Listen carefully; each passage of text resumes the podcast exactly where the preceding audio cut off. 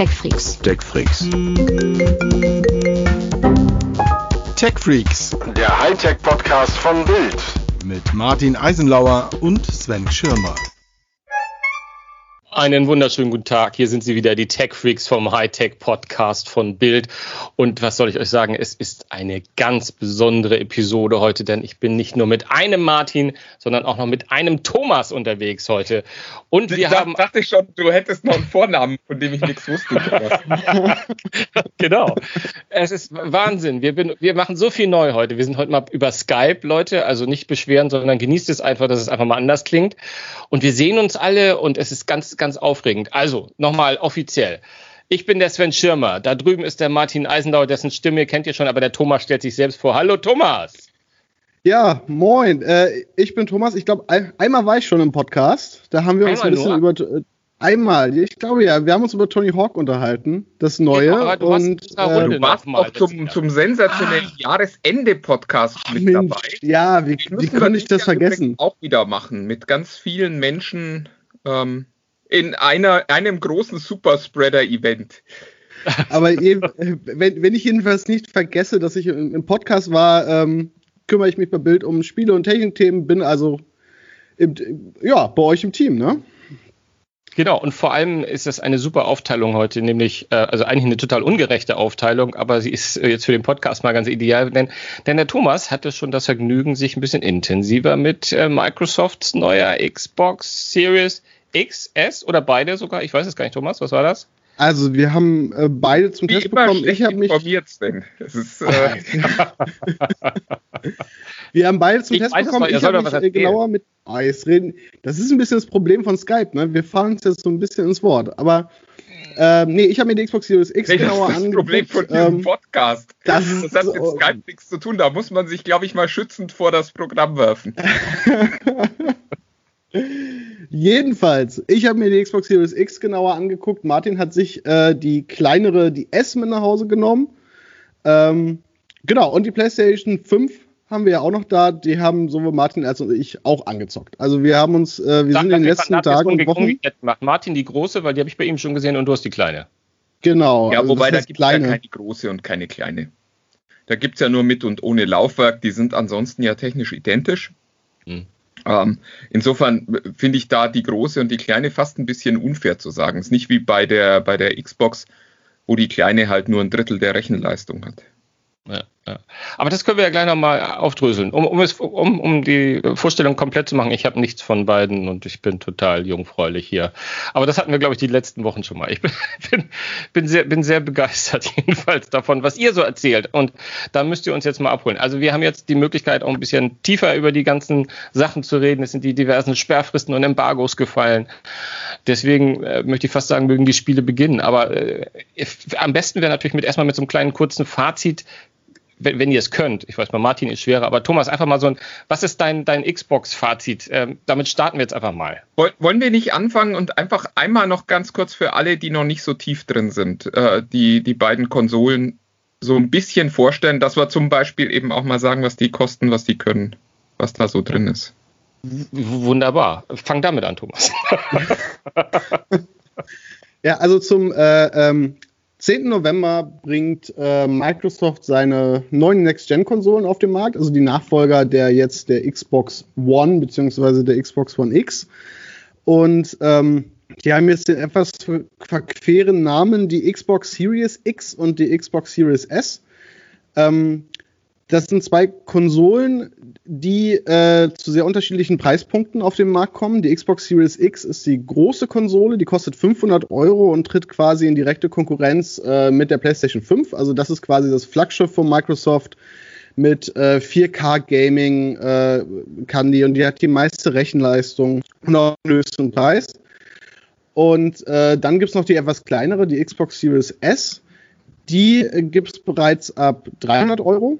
Und ähm, die ist ein bisschen schwächer auf der Brust, ist nicht für 4K-Gaming ausgelegt, sondern äh, eher für Full-HD-Fernseher oder bis zu 1440p und kommt anders als die äh, große Xbox Series X auch komplett ohne Laufwerk. Also so wie PlayStation hat ja auch zwei Modelle, eins mit, eins ohne Laufwerk. Bei der, bei der Sony äh, Microsoft Konsole gibt es das auch, aber wenn man sich gegen das Laufwerk entscheidet, kriegt man auch eine ganze Ecke weniger Rechenleistung mit dabei zu einem sehr viel günstigeren Preis.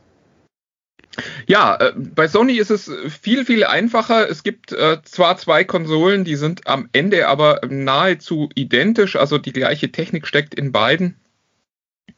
Und es gibt die PlayStation 5, die kostet äh, 500 Euro. Die hat noch ein äh, 4K Blu-ray-Laufwerk mit drin. Und es gibt die PlayStation 5 Digital Edition für 400 Euro. Da ist das Laufwerk nicht mehr drin. Das ist äh, tatsächlich eine spannende jeder für sich treffen muss. Lohnt es sich, ein Laufwerk mitzukaufen oder nicht? Ähm, ich war anfangs an dem Punkt, wo ich sagte, ach nee, ich brauche doch kein Laufwerk. Musste dann allerdings feststellen, dass es doch schon den ein oder anderen Use Case gibt, wo sich das vielleicht doch lohnen könnte. Also der, der Hauptpunkt dürfte für viele sein, wer ein Spiel auf einer Disk kauft, kann es halt auch wieder verkaufen, wenn es ihm nicht gefällt oder wenn er es durchgespielt hat und kriegt da nochmal Geld dafür. Das geht halt nicht, wenn man nur noch die Lizenzcodes kauft und die Spiele runterlädt. Was äh, mir dann im Test noch aufgefallen ist, ist, äh, glaube ich, auch ein signifikanter Punkt. Ähm, beide Konsolen sind abwärtskompatibel. Das heißt, ihr könnt alle Spiele aus der letzten Generation, teilweise sogar noch aus äh, viel älteren Generationen, auch auf der neuen Konsole spielen. Und da ist es dann natürlich extra doof, wenn ihr die Disk nicht mehr in die Konsole kriegt, weil die kein Laufwerk mehr hat.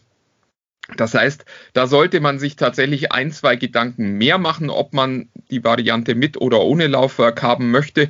Äh, mein erster Impuls zu sagen, ich brauche doch kein Laufwerk, war auf jeden Fall falsch. Das äh, ist schon mal eins der Testergebnisse um dir gleich mal einen Knüppel zwischen die Beine zu schmeißen, äh, äh, also ich befürchte, äh, ich möchte dir nicht etwas, äh, äh, möchte dich nicht etwas fragen, was du nicht weißt, aber ist das Problem mit den Spielen behoben, wenn ich mir die Spiele in den letzten Jahren äh, ohnehin nicht mehr physikalisch geholt habe. Ja. Also wenn ich bei der PS4, ja. äh, kann man die dann irgendwie rüberkriegen? Ja, du nimmst deinen Account mit. Auf beiden Konsolen äh, kennt man inzwischen ja, also ohne Account geht ohnehin nichts. Also du brauchst entweder einen Xbox-Account oder einen PlayStation-Account.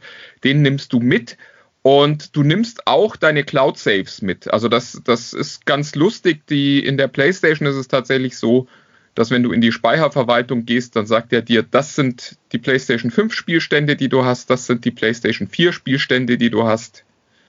Und äh, vielleicht kann man auch den ein oder anderen mal löschen, wenn man irgendwann mal das Gefühl hat, das wird ein bisschen voll. Oder vielleicht auch nur unübersichtlich. Aber du nimmst alles mit, was du digital gekauft hast. Das ist für uns Journalisten natürlich total toll, äh, weil wir jetzt eigentlich schon die letzten Jahre über praktisch ja, ich will nicht sagen keine Discs, aber also nicht mehr sehr viele Discs kriegen und ganz, ganz viel über Codes läuft. Das heißt, du hast deine komplette Spielebibliothek dabei, wenn du schon Lizenzen gekauft hast. Cool, das ist ja eigentlich ganz cool. Ist es ähnlich bei der Xbox? Äh, ja, es ist tatsächlich sehr ähnlich. Ganz, ganz viele Spiele bis runter auf die Xbox 60. Äh, sind kompatibel mit der Series X und auch mit der Series S. Ähm, da gibt es ja jetzt auch im Store zum Beispiel äh, auch alte Xbox Series, äh, nein, alte Xbox 360 Spiele zum Runterladen. Ich hatte mir auch im Test mal ähm, Alan Wake äh, runtergeladen, was ja damals für die Xbox 360 und auch ein exklusiver Titel, glaube ich sogar, ähm, da erschienen ist und ohne Probleme. Man muss dazu sagen, das hebt es natürlich trotzdem nicht dann auf die Next-Gen-Grafik hoch. Also man, man sieht das gerade am Interface und so, das ist dann alles so ein bisschen hochgerechnet, aber es läuft wunderbar. Da habe ich mir aber auch gedacht, das ist alles schön und gut. Ähm, und ich habe auch die letzten Jahre ganz, ganz viel über, über Codes äh, entweder gekauft oder eben äh, zugeschickt bekommen. Aber gerade wenn wir in diese Generation gehen, PlayStation 3, Xbox 360, und da habe ich auch noch eine Spielerbibliothek.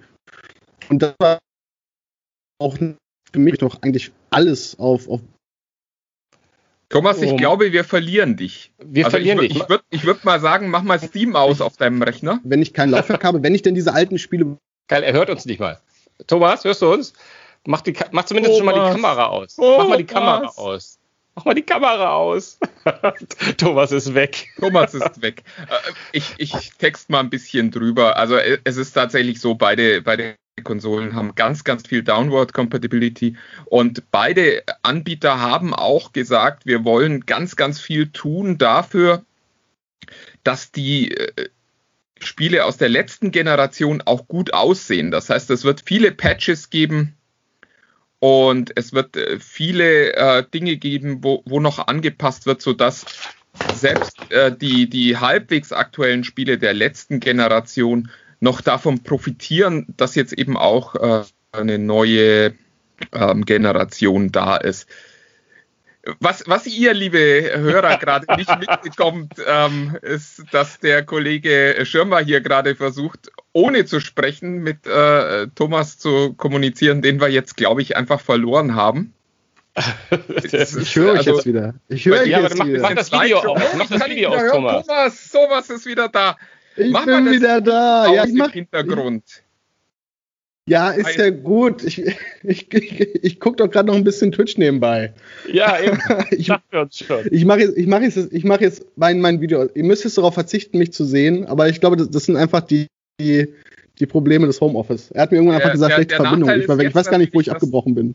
Sven Schirmer viel größer auf meinem Bildschirm jetzt zu sehen ist. Aber ist ja, auch kein Problem der Radio. Ich habe Angst gekriegt. Das ist nämlich andersrum auch so. so, ja, also wir hatten drüber gesprochen, es ist alles äh, downward compatible.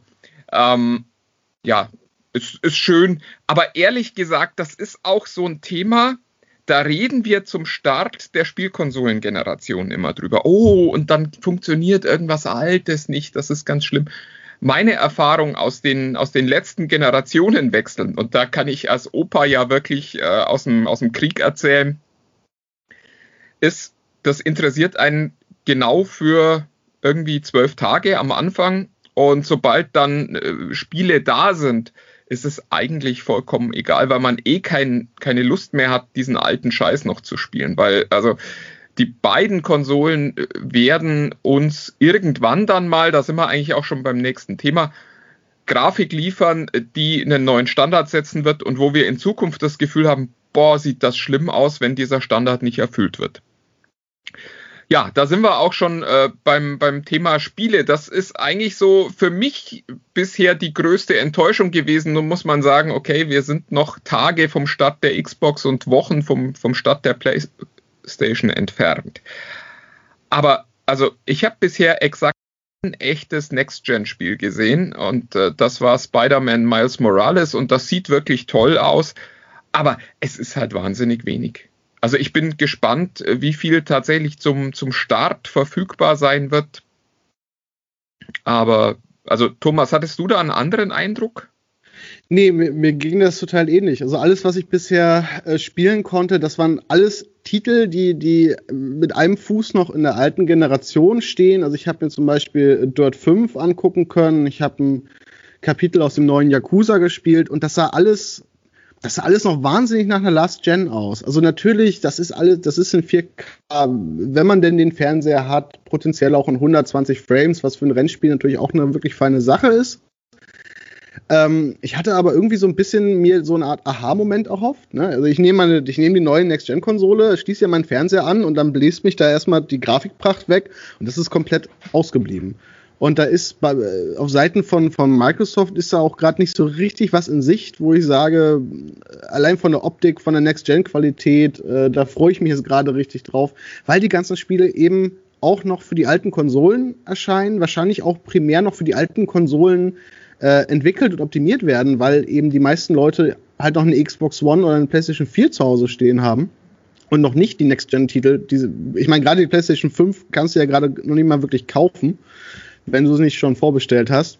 Ähm, und von daher habe ich den Eindruck, wenn man wirklich die krasse Next-Gen-Grafik haben möchte auf, seinen, auf, auf, seiner Spielekonsole, dann wird man noch ein bisschen warten müssen, bis diese Titel auch wirklich erscheinen.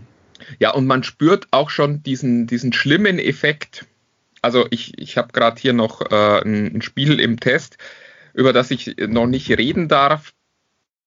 Aber äh, das äh, wird gerade sehr, sehr intensiv als äh, Next-Gen-Titel beworben. Also im Großen und Ganzen, wenn man Werbung für die nächste Generation von Konsolen sieht, dann steht dieses Spiel drauf. Und das äh, habe ich für eine Next-Gen-Konsole und hatte da dann tatsächlich bei, bei, dem, äh, bei den Entwicklern nochmal angerufen und gesagt, sag mal, seid ihr sicher, dass ihr mir die richtige Version geschickt habt? Ist das euer Ernst? Weil, äh, ja, die, waren, die fanden die Anfrage auch, glaube ich, gar nicht so lustig.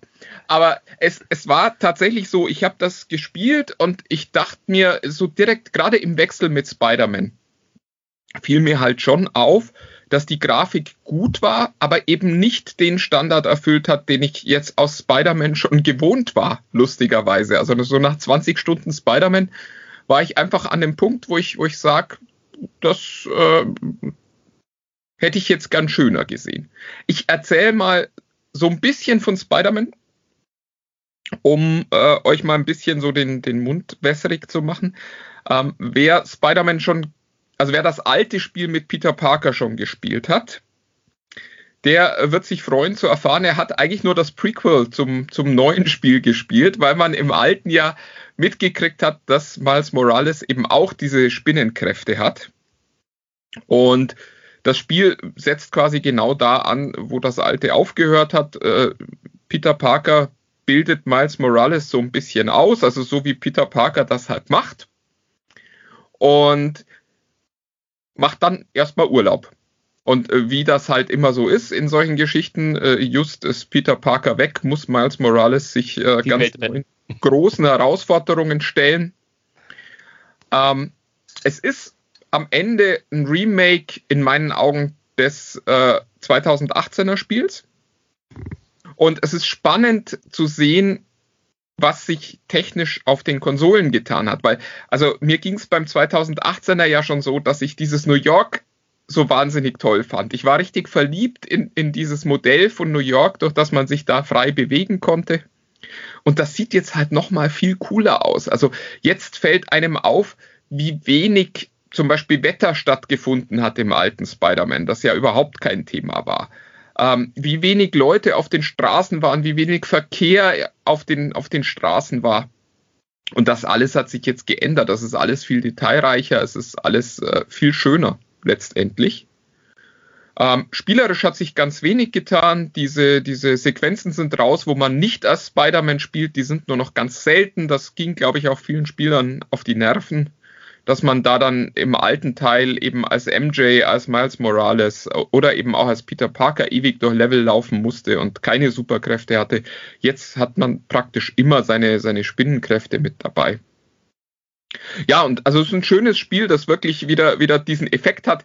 Ich habe das, glaube ich, schon mal hier im Podcast auch beschrieben. Eigentlich finde ich das ein total doofes, langweiliges Spiel, weil es nur so Minigames sind, die aneinandergereiht sind. Aber mir geht's immer so, wenn ich das spiele, dass ich mir denke, ach komm, das mache ich noch schnell. Und das mache ich noch schnell und das mache ich noch schnell. Und ehe ich mich irgendwie versehe, sind schon wieder Stunden vergangen. Und am Ende tue ich mich dann total schwer zu sagen, das Spiel ist schlecht, wenn ich da stundenlang Spaß damit hatte. Insofern, also das ist tatsächlich das einzige Spiel, das mich bisher so richtig äh, ja, überzeugt hat. Nicht weggehauen hat, aber überzeugt hat. Das macht richtig Spaß, das ist schön und das zeigt eben, worauf wir uns freuen können in den neuen Konsolen. Aber ansonsten ist es echt noch sehr, sehr dünn momentan. Also nochmal zu Spider-Man. Du hast uns ja gestern so mal ein paar Einblicke gegeben, ein bisschen äh, Screenshots gezeigt, die du gemacht hast und, und auch ein paar Videos. Ähm, da hat man schon das Gefühl, dass natürlich die Mechanik, wie du sagst, im Prinzip die von dem alten Spider-Man ist. Ja. Aber du hast, äh, aber, aber du hast vollkommen recht. Also äh, es, äh, man merkt es zuerst gar nicht, aber wenn man drüber nachdenkt, dann äh, ist da plötzlich schneit es und ist so leichter äh, Nebel in der Stadt und solche Geschichten und äh, ähm, und äh, dir ist ja auch aufgefallen, so du hast so eine Bahnhofsszene fotografiert, wo dann halt äh, wirklich mal diverse Leute auf, dem, auf die Bahn warten, nicht nur drei so am Bahngleis stehen. Also die haben die haben New York schon deutlich äh, lebendiger gemacht, auf jeden Fall. Es gibt, es gibt im Spiel, wenn ihr es später mal spielt, eine Szene, wo man als Miles Morales ähm, durch einen Weihnachtsmarkt geht. Es ist Wahnsinn, wie viele Details da drin sind, wie viele Figuren sich da bewegen, wie echt die alle aussehen. Also vergleicht das einfach, wenn ihr dieses Spiel mal spielt, mit ähnlichen Szenen, die man aus anderen Spielen schon kennt, wo man durch eine Stadt geht und irgendwie, ja, da stehen halt mal zwei Leute rum und die, die bewegen sich auch nicht richtig, sondern die stehen da halt so und starren in die Gegend.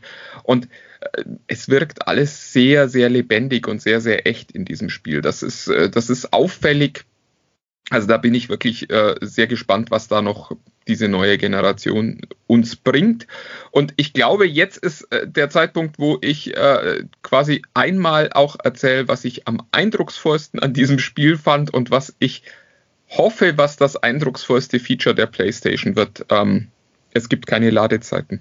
Es ist, es ist total abartig, aber sowas äh, gab es bisher noch nie. Du spielst dieses komplette Spiel durch und es gibt keinen Moment, in dem du warten musst. Egal, ob du von Harlem unten an die Südspitze von Manhattan äh, den, den Quick Travel nutzt oder was du, egal was du machst, es gibt einfach keine Ladezeiten. Sony kriegt es hin mit optimierten Spielen, das haben sie auch schon mal erklärt, wie das geht. Das scheint nicht ganz äh, trivial zu sein für die Entwickler. Und mit diesem neuen Festplattencontroller, den sie haben, der halt sehr, sehr schnell auf den Speicher zugreifen kann, wirklich auch große, aufwendige Spiele Ladezeiten frei zu kriegen. Und das ist schon, also das ist für mich ein ganz neues Spielgefühl und sollte sich das wirklich durchsetzen, sollte das keine Ausnahme sein. Wie schon gesagt, wir können es momentan noch nicht wirklich abschließend beurteilen. Dann würde mir das das Spielen auf der Xbox und auf dem PC echt extrem vergällen in Zukunft. Weil, also man ist das einfach also da gewöhnt man sich so wahnsinnig schnell dran. Dazu muss man natürlich auch sagen, auch die Xbox, äh, also das ist ja alles geschuldet an des superschnellen Speichers, der jetzt in der neuen äh, PlayStation 5 verbaut ist. Die greifen jetzt auf ihren äh, SSD-Speicher zu, beziehungsweise in der PlayStation ist ja dann auch dieser spezielle Speichercontroller äh, verbaut. Ähm, das hat die Xbox in gewissem Rahmen auch. Also da ist auch eine schnelle SSD-Festplatte drin verbaut und da äh, schmilzen die Ladezeiten auch wirklich in Sekundenbereiche runter. Aber ich muss sagen, äh, so, so wie es auf der PlayStation läuft, ich habe jetzt leider auf der PlayStation bisher nur ähm, das Astros Playroom äh, gespielt, also quasi dieses, diesen kleinen, äh, das ist, das ist ein Game, was mit jeder PlayStation ausgeliefert wird, was hier so ein bisschen die Vorzüge der Controller zeigt und so eine kleine Einführung ist in die PlayStation. Ähm, da hat man schon gemerkt, dass es alles super fix lädt. Ich habe jetzt noch nicht äh, Spider-Man spielen können oder beziehungsweise Miles Morales spielen können. Aber das, was du da erzählt hast, du bist ja quasi, als, als du uns das erste Mal davon erzählt hast, du hast ja strahlende Augen gehabt. Was, es, äh, was die es ist auch wirklich, angeht. Also das Lustige ist, es fällt dir ja nicht auf, während du spielst, sondern du spielst und spielst und spielst und sagst irgendwann mal, verdammt, ich habe nie einen Ladebildschirm gesehen. Also ich, wer, wer, das alte Spider-Man gesehen hat, wenn, wenn man die, die, die Schnellreisefunktion genutzt hat, saß Spider-Man immer im, äh, in der U-Bahn und dann gab es so eine kleine Animation, wo man ihm zugeguckt hat, wie er da in der U-Bahn steht oder irgendwelchen Unsinn macht. Und da wurde im Hintergrund halt wieder der Teil New Yorks geladen, der ähm, dann als nächstes benötigt wurde oder wenn man sich durch die Stadt geschwungen hat, dann gab es gelegentlich mal so einen kleinen Moment, wo alles ein bisschen gestockt hat. Und all das ist halt komplett weg. Also die machen das sehr, sehr geschickt. Man muss ein bisschen länger auf den Knopf drücken, um ähm, diese Schnellreisefunktion zu starten. Aber die Zeit, also diese weiß nicht, anderthalb Sekunden reichen dann halt auch schon aus, um alles zu laden, um da wieder reibungslos weiterspielen zu können. Und es ist, also ich finde das wirklich episch. Ich habe auch ältere Titel ausprobiert, die haben noch Ladezeiten, die sind allerdings deutlich kürzer. Also mein, mein Lieblingsladezeitenspiel der letzten Wochen war ja Wasteland 3, wo man teilweise so das Gefühl hatte, da könnte ich noch schnell mal ein Buch schreiben.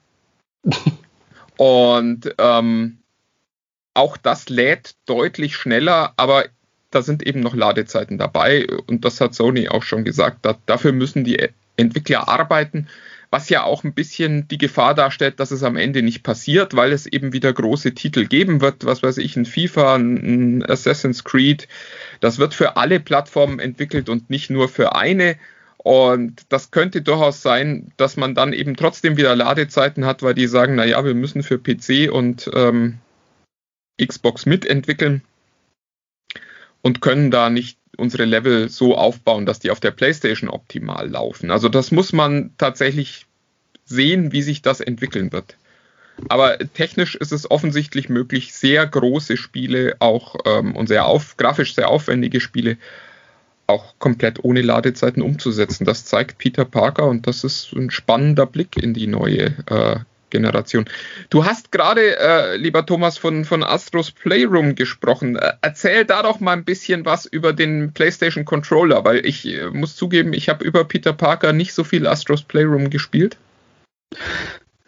Ja, der, der Controller ist eigentlich für mich ein bisschen so die, ne, neben dem, neben dem schnellen Speicher die größte Innovation äh, bei der neuen PlayStation. Das ist jetzt, der nennt sich jetzt der, der DualSense Controller. Und was äh, Sony da gemacht hat, ist, sie haben zum einen eine, eine Rumble-Funktion eingebaut, die man ja bereits kennt aus bestehenden Controllern, die jetzt aber so fein in der Lage ist, Vibrationen auf die Hände zu übertragen, dass man wirklich das Gefühl hat, Du hast es eigentlich ganz schön beschrieben. Du hast ja schon einmal äh, einen ein, ein Artikel über den neuen Controller beschrieben, dass es wie ein Haufen kleiner Männchen sind, äh, die innerhalb des Controllers herumtanzen, dass man fast das Gefühl hat, da würde sich auch ein bisschen das Gewicht verlagern. Das ist zum Beispiel das eine, was der neue Controller kann. Und zum anderen ähm, hat äh, Sony noch ein bisschen an den, an den Schulterbuttons gefeilt, die Trigger, also die äh, L2 und R3-Buttons. Äh, nee, L2 und, äh, und R2-Buttons. Ah, es ist alles so. Jedenfalls die Buttons auf den Schultern. Und die können jetzt, die haben jetzt so einen kleinen Motor eingebaut und können dynamisch ihren Widerstand ändern.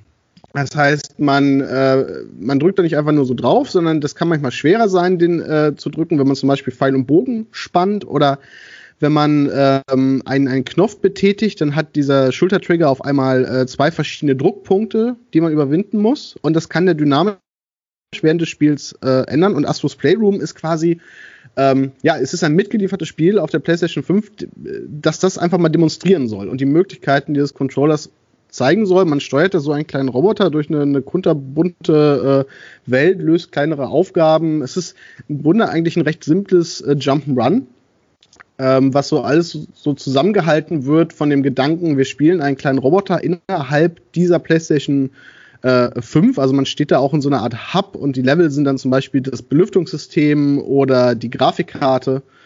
Ähm, und das ist so ein bisschen, Asus Playroom feiert so ein bisschen auch die letzten Konsolengenerationen und zeigt, was in der PlayStation 5 alles so Neues drin ist. Und das, ähm, ja, es ist wirklich eindrucksvoll.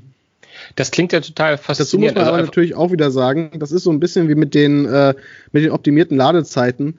Ähm, das müssen. Tja.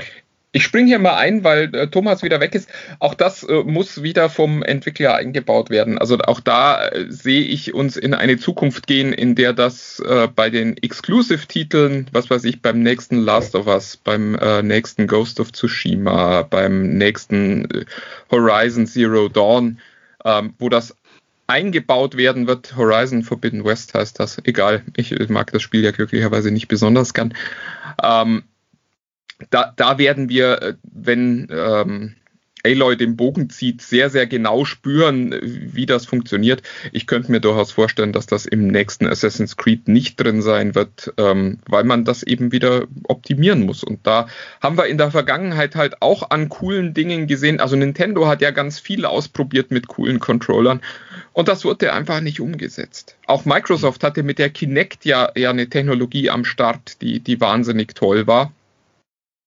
Und auch da war es tatsächlich so, dass diese Technologie verkümmert ist, weil niemand sie eingesetzt hat. Wie ist das eigentlich mit dem, mit dem, mit dem Xbox-Controller? Also der PlayStation-Controller, das klingt ja schon ziemlich faszinierend, dass sie, da hat Sony an sich wirklich mal gesagt, äh, wir, wir machen mal einfach von Grund auf neu und bauen mal so ein paar Ideen ein, die wir vielleicht schon mal hatten, aber bis dato nicht umsetzen konnten. Wie ist denn der Xbox, der neue Xbox-Controller im Vergleich zum Vorgänger? Oder im Vergleich zur PlayStation? Ähm, ja, es ist, äh, also ich, war, ich, bin ja, ich bin ja ein alter Xbox-Controller-Fan, bin ein großer Fan des Dukes für, für äh, Xbox Insider. Das war dieser erste Controller, den alle viel zu groß fanden. Ich fand den toll.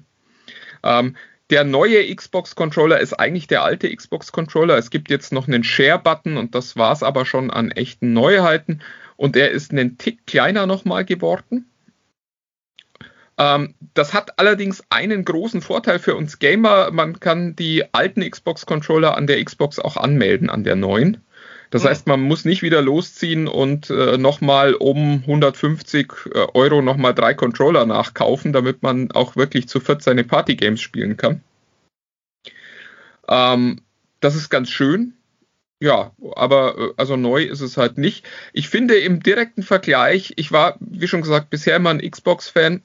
Ich finde im direkten Vergleich den Xbox-Controller ein bisschen zu klein für meine Hände.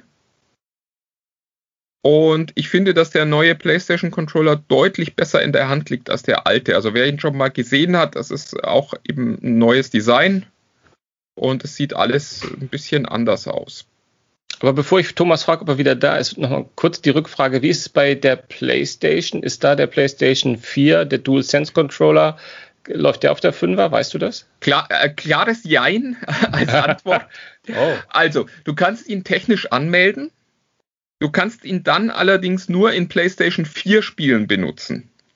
Ah. Das ist so ein bisschen schade, ehrlich gesagt. Ich hätte mir eigentlich gewünscht, dass sie sagen, okay, du kannst ihn anmelden und du kannst ihn auch benutzen. Dir fehlen dann halt diese tollen neuen Features, die der neue hat, weil unterm Strich hat sich auch beim PlayStation Controller praktisch nichts am, am Tastenlayout oder an der Tastenausstattung ja. geändert.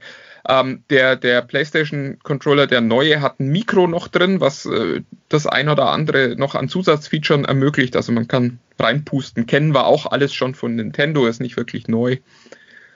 Ähm, aber also es hätte, glaube ich, technisch nichts dagegen gesprochen zu sagen, wir, wir machen den alten Controller auch zu einem PlayStation 5 Controller, der halt weniger Features hat.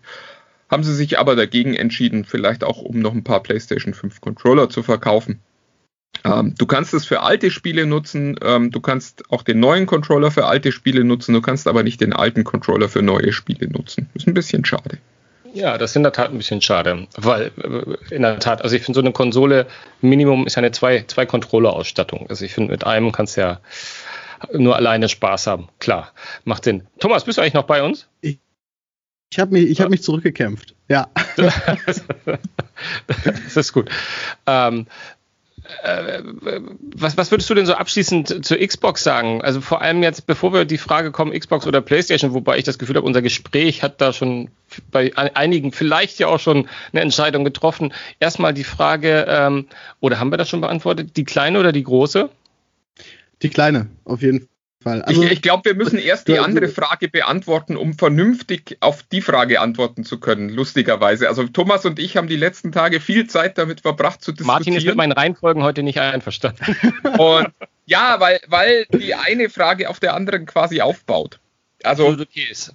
Eure das, Folge jetzt. Wir, wir, ich glaube, das eine hängt einfach am anderen und ähm, also du musst erst fragen Xbox oder PlayStation und dann äh, macht es Sinn, nochmal über die Xbox zu sprechen. Also es ist zumindest unsere Meinung momentan, zu, auf die wir uns jetzt geeinigt haben. Ich glaube, es ist auch nicht nur meine Meinung. Nee, wir teilen da eine Meinung. Aber dann, äh, dann äh, stelle ich dir doch die Frage, Martin. Xbox oder PlayStation? Ähm, PlayStation. Die, die, die Antwort ist, äh, fällt mir relativ leicht, weil es einfach, also es, es gibt zwei Dinge, die einem, die mir aufgefallen sind im, im, im Laufe des Tests. Die, die PlayStation ist, nee, ich fange mit der Xbox an. Die Xbox ist eine, eine wirklich gute Spielkonsole. Da gibt es auch nichts dran zu meckern. Sie fühlt sich aber an wie die aktuelle Generation mit besserer Grafik, mit besserer Technik, alles geht schneller. Also viele, auch viele kleine Ärgernisse an der Xbox sind, sind äh, ausgemerzt worden. Aber unterm Strich fühlt es sich einfach an wie der nächste Evolutionsschritt in, in dieser ganzen Entwicklung von Spielkonsolen. Also es ist einfach die gleiche Konsole, nur in schneller, besser, schöner. Ähm, bei der PlayStation habe ich tatsächlich mit dieser Hoffnung, dass es in Zukunft keine Ladezeiten in Spielen mehr gibt und mit dem neuen Controller wirklich das Gefühl, was ganz Neues zu erleben. Das hatte ich so noch nie. Also äh, es, ist, es, es sind auch so Kleinigkeiten, die da so passieren. Äh, mein Eindruck war bisher immer so, ich brauche Zeit, um Konsolen zu spielen weil das Spiel dann immer nicht gleich da ist. Dann hat man eine Ladezeit, wenn man wieder anfängt, weil man irgendwo anders hin muss im Spiel. Und ich hatte bisher immer so dieses Ding, wenn ich eine Viertelstunde Zeit habe, brauche ich die, die Spielkonsole nicht anmachen. Und das hat die PlayStation für mich komplett geändert. Ich mache die auch wegen fünf Minuten an, weil ich weiß, das Spiel ist sofort da, ich kann sofort weiterspielen, ich muss nicht auf irgendwas warten, sondern ich kann diese, von diesen fünf Minuten kann ich dann, weiß ich nicht, vier Minuten, 50 Sekunden wirklich zum Spielen benutzen und nicht wie früher vielleicht nur zweieinhalb oder so.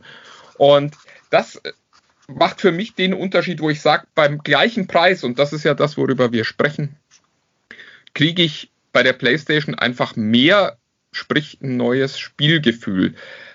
Gleichzeitig habe ich einfach die Hoffnung auf bessere Exklusivtitel. Das hat Sony in den letzten Jahren ganz deutlich geschafft. Es gab halt kein Last of Us, es gab kein Horizon für die Xbox. Und selbst das letzte Halo hat mich ehrlich gesagt nicht, nicht mehr überzeugt. Und ja, das Line-up, das angekündigt ist, ist momentan auch so, dass ich sage, auf viele der Xbox-Sachen freue ich mich schon auch so ein bisschen. Aber halt nicht so sehr wie auf die PlayStation-Sachen. Drum ist die Entscheidung für mich total einfach. Und für dich, Thomas?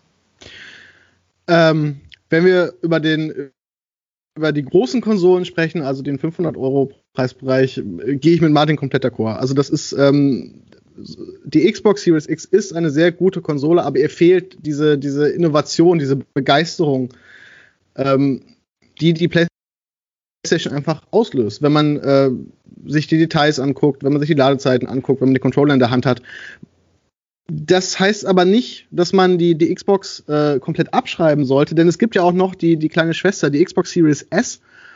Und da muss man sagen, die geht ja nun preislich quasi in ihrer eigenen Liga ins Rennen. Die kostet ja nur 300 Euro. Das ist nochmal 100 Euro weniger als die Digital Edition der PlayStation 5. Und äh, in dem, dem Preisbereich ähm, wird die wieder total interessant. Weil man mit der Xbox Series S bekommt man vielleicht nicht die ganzen tollen Innovationen, die die PlayStation hat, aber dafür kann man für 300 Euro in das Next-Gen-Gaming einsteigen. Also wir haben hier eine neue Generation, äh, äh Konsolengeneration vor uns und äh, dafür 300 Euro am Start an mit, mit dabei zu sein. Ähm, ich, ich, kann mich gerade nicht daran erinnern, dass das letzte Mal eine Konsolengeneration, jedenfalls bei den großen Konsolen, gestartet ist und man da so günstig äh, äh einsteigen konnte. Und das macht es dann wiederum äh, total spannend, gerade wenn ich keinen 4K-Fernseher zu Hause habe und eh auf einem Full-HD-Fernseher äh, spiele, weil dann ist die, die Xbox Series X sowieso Kanonen auf Spatzen, weil da geht es halt wirklich darum, das 4K-Gaming ähm, äh, zu machen. Und ansonsten kann die Xbox Series S ja auch alle Titel abspielen, die die große Xbox kann. Und ähm, Martin und ich haben uns auch schon viel drüber unterhalten und es ist ja auch ein, ein großer Punkt bei der, bei der Xbox und das merkt man auch, dass da, es fehlt zwar ein bisschen Innovation, aber was Microsoft, äh, was der Plan von Microsoft zu sein scheint, ist, den Leuten äh, ihren Game Pass zu verkaufen. Also der Xbox äh, Game Pass, da zahlt man einen monatlichen Betrag, da geht's ab, ab 10 Euro los. Ähm, man kennt es ja schon auch, dass man für die ganzen Online-Funktionalitäten von Konsolen monatlich Geld bezahlt, aber beim Xbox Game Pass gibt es dann noch quasi ein Netflix für Spiele obendrauf. Also man hat eine wirklich große und wirklich gute Spielebibliothek, aus der man sich frei bedienen kann. Und äh, wenn man wenn man einfach sagt, ich möchte eine Next-Gen-Konsole haben, die für, mit der ich für die nächsten Jahre auch wirklich gerüstet bin und ich möchte eine, eine große Auswahl von Spielen und ich möchte wie am Fließband wegzocken, da ist die Xbox Series S wirklich eine gute Option. Ja, spannend. Lass es, ich glaube, wir müssen mal langsam, langsam ein bisschen zum Schluss kommen. Ich möchte noch zwei Dinge mit, äh, also erstmal noch mal eine ganz wichtige äh, Sache, nämlich Thema Lautstärke. Ich habe zwar ja. auch die One, die One und die PS4 hier, ähm, aber ich spiele die One zu selten, um, um jetzt noch in Erinnerung zu haben, wie das bei der ist. Aber da, bei der PS4 ist es halt so, dass es äh, bei Spielen, die auch nur annähernd ein bisschen intensiver sind, äh, nach einer halben Stunde habe ich das Gefühl, dass ein Airbus in meinem Wohnzimmer startet. So laut bläst die. Ähm, wie ist denn das bei den beiden neuen? Martin, fang du mal an. Ähm, äh, also ich, ich habe auch, ich hatte die, die PlayStation 4 Pro hier stehen und das war wirklich immer, als, als würde jemand sich die Haare föhnen, während ich spiele. Ja, das ist noch milder ausgedrückt, ja. ja. Und das, das ist wirklich nicht schön gewesen. Da hat sich viel getan. Äh, man kann unter Volllast die PlayStation 5 hören. Also es ist nicht so, dass es wirklich still wäre. Aber es ist jetzt eben so ein, so ein kleines Grundrauschen, das man hört. Mhm. Also es ist wirklich nicht, nicht laut, um es ganz deutlich zu sagen. Das Einzige, wo es laut wird, ist, wenn man das Laufwerk benutzt, wenn da kopiert wird. Das ist leider wirklich, das rattert äh, mit, einer, mit einer sehr, sehr unangenehmen äh, Geräuschkulisse vor sich hin. Aber solange man nicht auf dem Laufwerk aktiv ist, ist es wirklich so, dass es selbst unter Volllast angenehm leise ist. Also wenn man, Ja. wenn man Kopfhörer aufhat, hört man es gar nicht mehr und selbst wenn man die nicht aufhat, ist es so, dass man halt nur so ein, so ein leichtes Rauschen hört. Also ich, ich kann das nur sagen, äh, der, meine Frau hat äh, neulich gesagt, das ist eigentlich das Tollste an dieser neuen Konsole, dass es mich jetzt nicht mehr stört, wenn du hier im Wohnzimmer spielst. Siehst du? Und wie ist bei der, bei der Xbox, Thomas? Ja, die Xbox äh, hat mich auch überrascht, wie leise sie ist. Also auch unter Last. Die ist, die ist ja auch so, sie hat ja, die hat ja auch einen sehr ungewöhnlichen äh, Formfaktor. Es ist ja quasi so ein hochgebaute schwarze Stele oder was auch immer. Monolith. Ja. Und ein Monolith, der, den man sich da ins Wohnzimmer stellt. Ähm, aber der Vorteil ist eben, dass sie da oben einen, einen ganz äh, wirklich großen Lüfter verbaut haben, der viel Luft bei wenig Umdrehungen äh, bewegen kann, ähm, was die Konsole wirklich angenehm leise macht. Also au- äh, zu sagen, man hört sie überhaupt nicht, äh, äh, wäre falsch, aber ich würde es wirklich als flüsterleise bezeichnen. Sobald der Fernseher auch nur einen ganz kleinen Ton anhat, man, man hört ihn nicht mehr.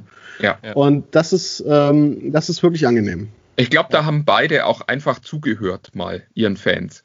Also man, Nee, man nee, sieht ja, nicht, nicht ihren Fans. Die haben einfach Ja. beim Spielen öfter mal zugehört und konnten es Genau. auch nicht mehr Ja. ertragen. ja auch, auch das ist durchaus denkbar. Aber das ist, äh, das sieht man auch beiden Konsolen an. Der Formfaktor ist ja wahnsinnig groß geworden. Das darf man, glaube ich, auch nicht vergessen und nicht unterschlagen. Ähm, ich habe so, äh, ich habe unterm Fernseher glücklicherweise so Fächer, die sind immer für zwei Geräte ursprünglich mal gedacht gewesen. Also da hätte ein DVD-Player und ein Audio-Receiver reingepasst.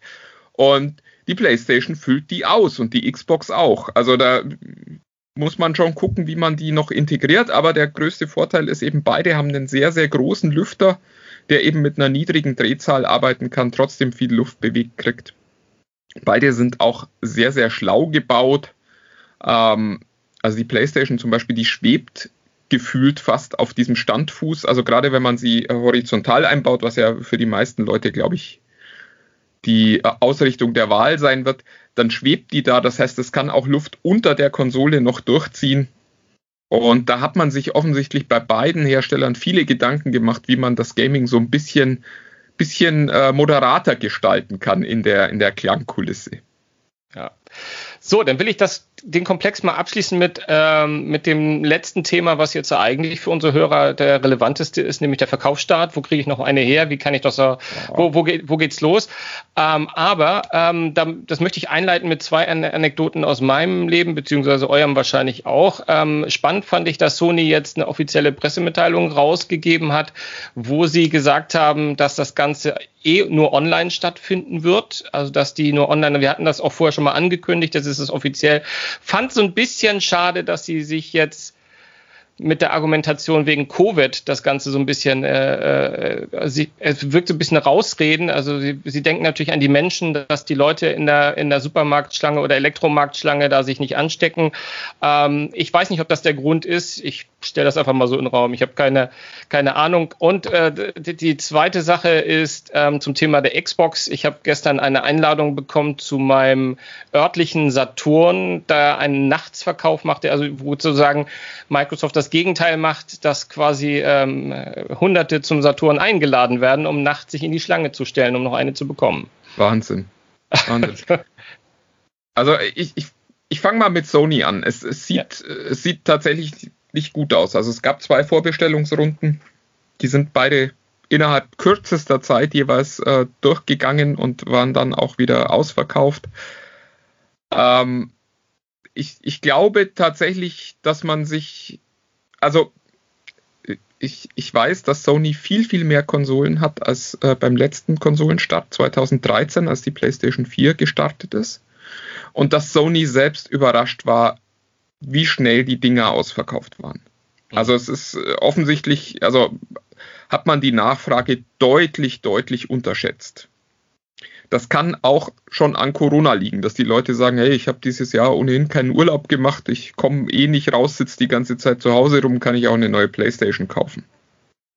Das ist, ähm, äh, glaube ich, Punkt eins. Ich glaube Ihnen an der anderen, äh, am anderen Ende tatsächlich auch, dass man nicht die Firma sein will, die für Superspreader-Events verantwortlich ist. Also ich finde das äußerst bemerkenswert, dass äh, Saturn und also das würde ich jetzt gar nicht Microsoft vor die Tür legen wollen, sondern dass Saturn sagt, kommt bitte nachts zu uns, stellt euch in eine Schlange, um, um die neue Xbox zu kaufen. Das finde ich einfach, boah, wie soll ich sagen, also mindestens mal schwierig, äh, wenn man nicht sogar das Wort verantwortungslos ähm, Absolut, ja. bemühen möchte dafür.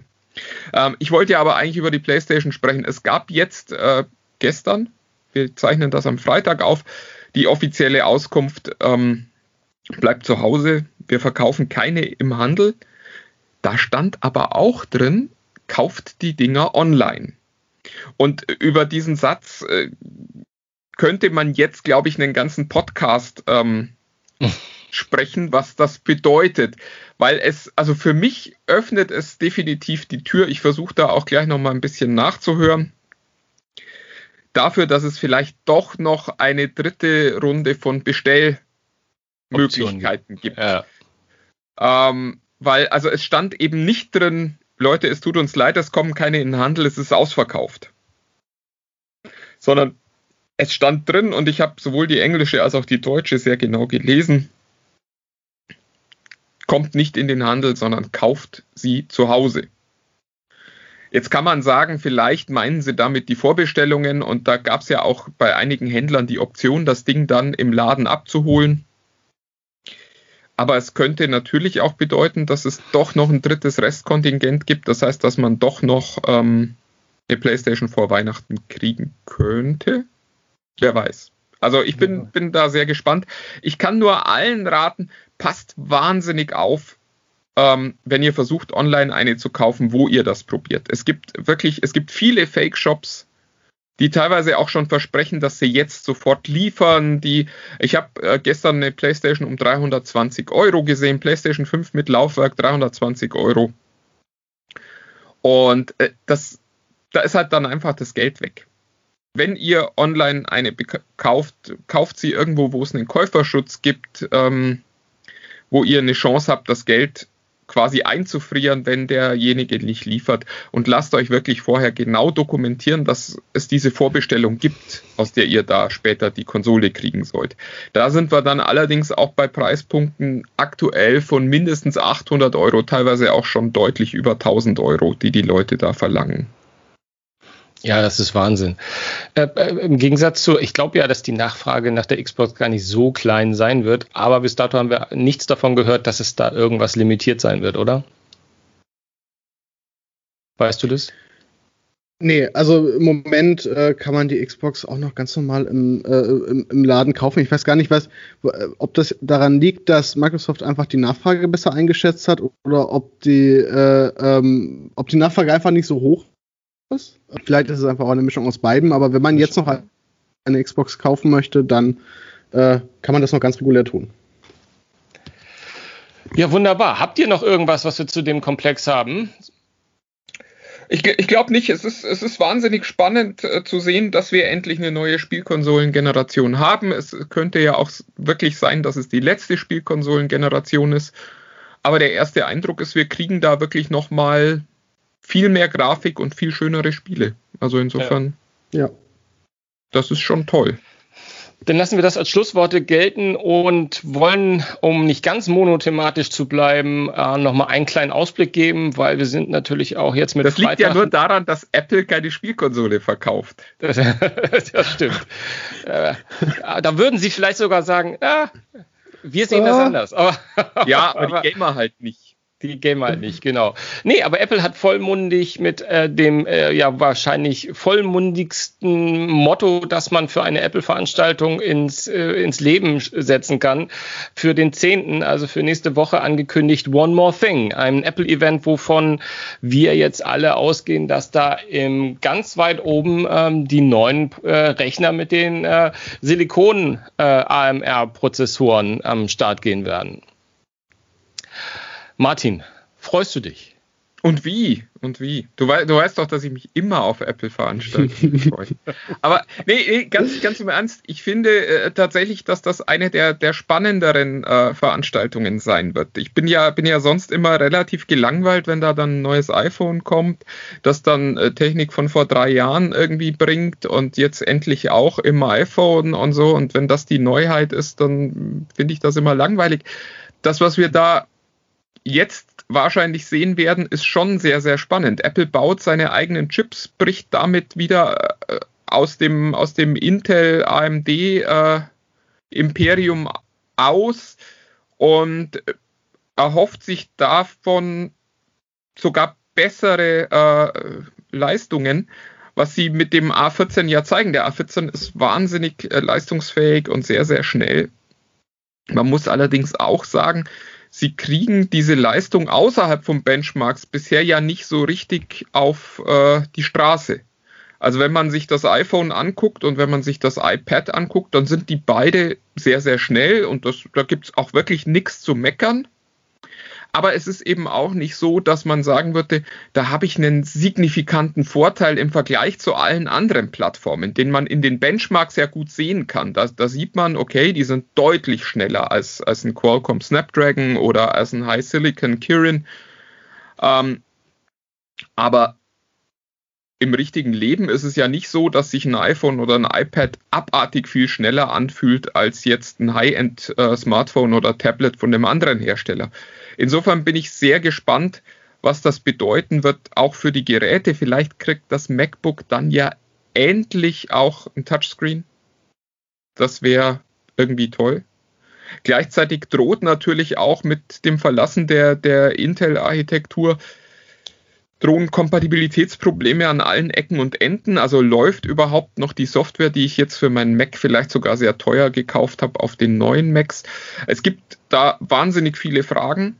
Mhm. Und ich bin gespannt auf Antworten. Also ich finde, das ist wirklich eine spannende äh, Apple-Veranstaltung und die wird viel darüber aussagen, wie zukunftsfähig dieses Unternehmen ist. Ja, ich, was ich spa äh, spannend fand, bevor ich zu dir komme, Thomas, zu deiner Meinung, ist ähm, die Frage, wo werden wir diese Chips als erstes drin sehen? Weil ähm, die aktuelle MacBook Pro-Generation, äh, da glaubt keiner so richtig dran, dass da jetzt äh, mit den neuen Chips in diesem Jahr beziehungsweise im nächsten Jahr noch gekommen wird oder zumindest in der ersten Hälfte. Ähm, es gab lange keine neuen MacBooks. Ähm, ich habe einen Gedanke, der mir äh, jetzt ungestützt und äh, haltet mich nicht für wahnsinnig aber bei dem, ähm, wo wir gerade in einer Welt leben, wo es das iPhone SE wieder gibt, äh, wo Apple mit dem iPod äh, HomePod Mini äh, einen Preispunkt hat, der sehr niedrig angelegt ist, ähm, wo wir iPads haben, die äh, um, um die 300, zwischen 300 und 400 Euro kosten stelle ich mir die Frage, ob ähm, Apple nicht eventuell auch mal ein Auge wirft auf die äh, Mittelklasse im Bereich der, der Notebooks, der Computer, ob wir da nicht was günstigeres auch noch bekommen. Aber das wäre in meinen Augen ein total fataler Schritt für so eine neue Architektur. Also Apple sagt ja, wir können das besser als alle anderen. Das Mikrofon ist wieder eingeschaltet. Oh Gott. Lieber Sven, was tust du bei mir? Da? Bei mir sind gerade sämtliche, sämtliche Sprachassistenten angesprungen. Hervorragend. Oh Gott, es geht los. Das ist, das ist unglaublich. Sie übernehmen jetzt die Kontrolle. Genau, nachdem die US-Wahlen nicht, nicht aufzulösen sind, hat eine KI entschieden, dass man Skynet jetzt startet. Das Protokoll Skynet wurde jetzt aktiviert. Ähm, so, dass wir auch alle gleichzeitig angehen. Oh, sorry, Leute. So, nee, nee, alles gut. Ähm, ich, ich, glaube, es wäre fatal äh, zu sagen, wir haben hier einen Chip, der ist schneller als alle anderen, der kann äh, mehr äh, äh, Strom sparen als alle anderen. Und übrigens, den bringen wir jetzt mal in ein Mittelklasse-Gerät. Also eigentlich müssen die ein Gerät zeigen, das uns alle weghaut. Eigentlich muss es ein MacBook Pro sein, es muss ein, ein Mac Pro sein, wo man sagt, der kostet wahnsinnig viel Geld, aber das, äh, ihr werdet froh sein, dieses Geld ausgegeben zu haben. Ja, Gut, das sind Apple-Kunden ja ohnehin ja. oft. Aber äh, also das, das ist das, was ich erwarten würde. Wenn, wenn da jetzt so ein Mittelklasse-Gerät kommt, boah, da muss ich dann schon sehr, sehr stark an Windows SE denken. Ja, schauen wir mal, schauen wir mal. Ich bin, ich bin gespannt. Ich glaube, dass, dass Apple, dass für Apple da noch ein bisschen Musik drin wäre, aber ich finde deine Argumentation völlig schlüssig. Ähm, und äh, wenn sie schon mit One More Thing auf die Straße gehen, dann wollen sie, glaube ich, in der Tat wahrscheinlich nicht mit Mittelklasse glänzen, sondern nochmal ein, ein Bam machen. Das würde für deine These sprechen. Hast du eine Idee, Thomas? Hast du da so ein bisschen Erwartungshaltung?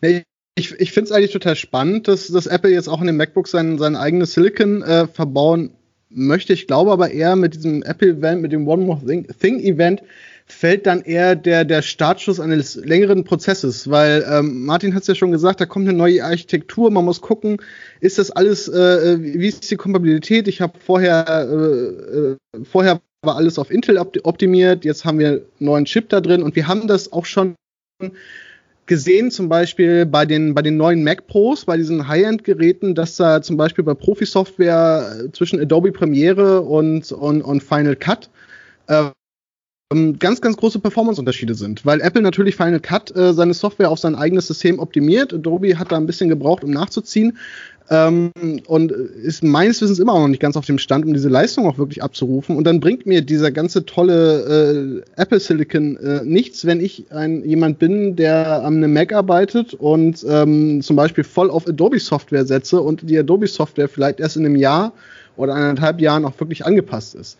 Ähm, von daher glaube ich, das ist eher so ein längerer Prozess, der da jetzt angestoßen wird. Und das wird erst wirklich spannend, wenn da auch softwareseitig äh, der, der, der Wechsel gemacht worden ist. Und dann sehen wir erst, ob man diese Leistung auch wirklich auf die Straße bringen kann und ob im Alltag, im Arbeitsalltag Vorteile sind. Was ich glaube, was Martin ja schon angesprochen hat, ist, ähm, dass wir bald tatsächlich äh, MacBooks mit Touchscreen sehen werden, weil das sieht man auch ein bisschen an den letzten macOS-Updates. Die haben ein bisschen das Interface angepasst. Auf einmal sieht alles so ein bisschen buttonmäßiger aus. Man hat irgendwie das Gefühl, da will ich mit dem Finger drauf patschen.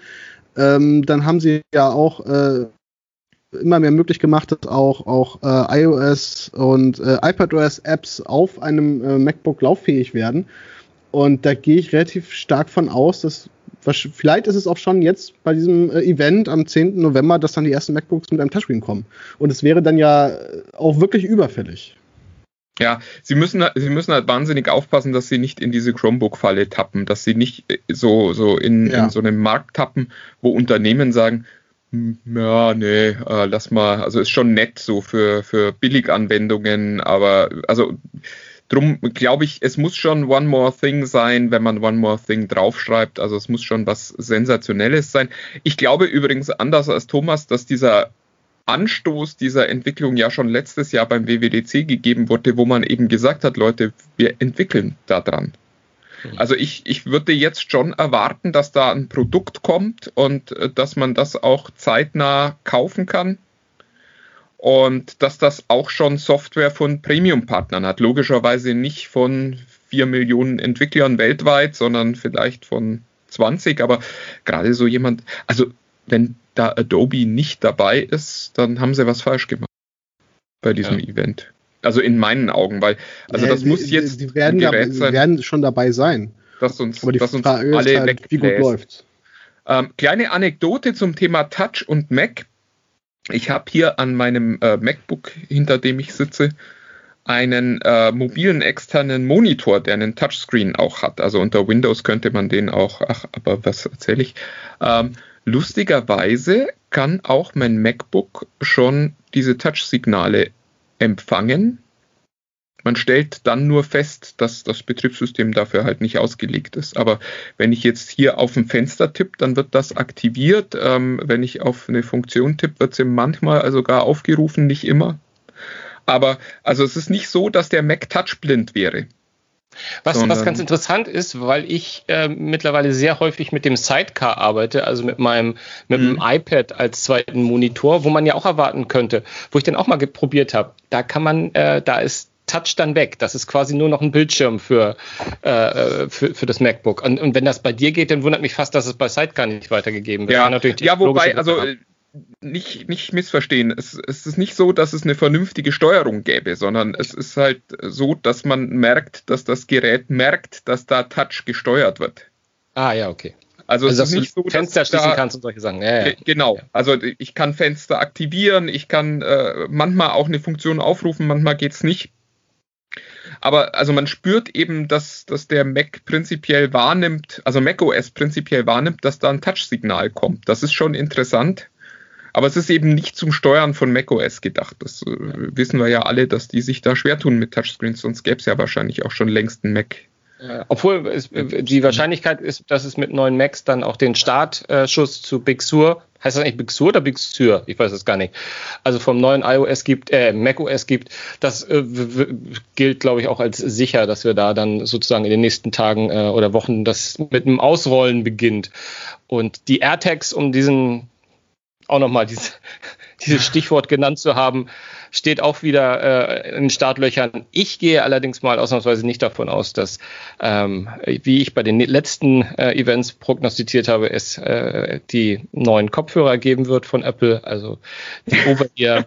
äh, da lasse ich jetzt mal, da lasse ich mal die, die Finger von in der Prognose und freue mich einfach, wenn sie kommen und bin dann neugierig, was dann so passiert in der, in der Welt da draußen mit Beats und äh, überhaupt mit allen aber dann sollten wir, glaube ich, auch mal einen Strich drunter ziehen. Wir haben, haben eine anständige Laufzeit. Ähm, äh, können die Leute sich äh, gut mit beschäftigen übers Wochenende, würde ich sagen.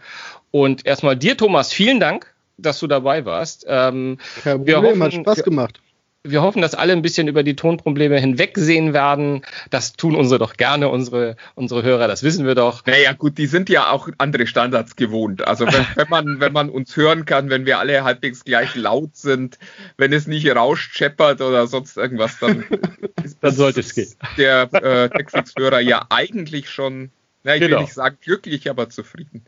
Genau. Also wir werden in den nächsten Folgen auch nochmal, ist ein bisschen was bei TechFreaks unter sich bei unserer Facebook-Gruppe angelaufen. Da werden wir, glaube ich, die nächsten Male mal einmal ein bisschen drauf eingehen, auf Fragen, auf, auf Tipps und äh, die wir da mal weitergeben sollen, auf Themen, die wir eventuell mal behandeln sollen. Da werden wir ein bisschen drauf eingehen. An dieser Stelle nur mal der Hinweis für all die, die es noch nicht wissen. Auf Facebook gibt es eine Gruppe Tech Freaks unter sich. Ähm, das ist alles äh, rund um die Sendung, aber auch sehr, sehr viel Diskussion und, äh, und auch Hilfestellung äh, unter den ähm, Mitgliedern. Ähm, da kommt man ganz schnell rein, ist keine große Hürde. Also selbst wenn ihr eine Frage beantworten müsst, dann äh, macht das einfach mit. Danke oder mit einem kurzen Wort oder halt auch mit einer langen Erklärung. Das obliegt euch. Ansonsten ähm, erreicht ihr uns natürlich über jeden Podcast-Line, der da draußen ist. Ähm, abonniert uns doch, denn ist das Lästige mit gucken, ob wir dann da sind schon am Freitagmorgen oder nicht. Dann, äh, dann wisst ihr ja immer, wenn wir eintrudeln, wenn wir da sind, trudeln wir ein. Das wollte ich sagen. Und tschüss. Mehr wollte ich eigentlich auch nicht sagen, bevor ich jetzt mich völlig verstricke. Also, Jungs, vielen Dank. Und äh, Martin, wir sagen bis nächste Woche, oder? Ja, ich muss wieder spielen gehen. Es hilft alles nichts. Äh, es gibt ja, viele Dinge, die gespielt werden müssen. Äh, bis ja. nächste Woche. Bis dann, mein Lieben. Ciao. Ciao. Tschüss.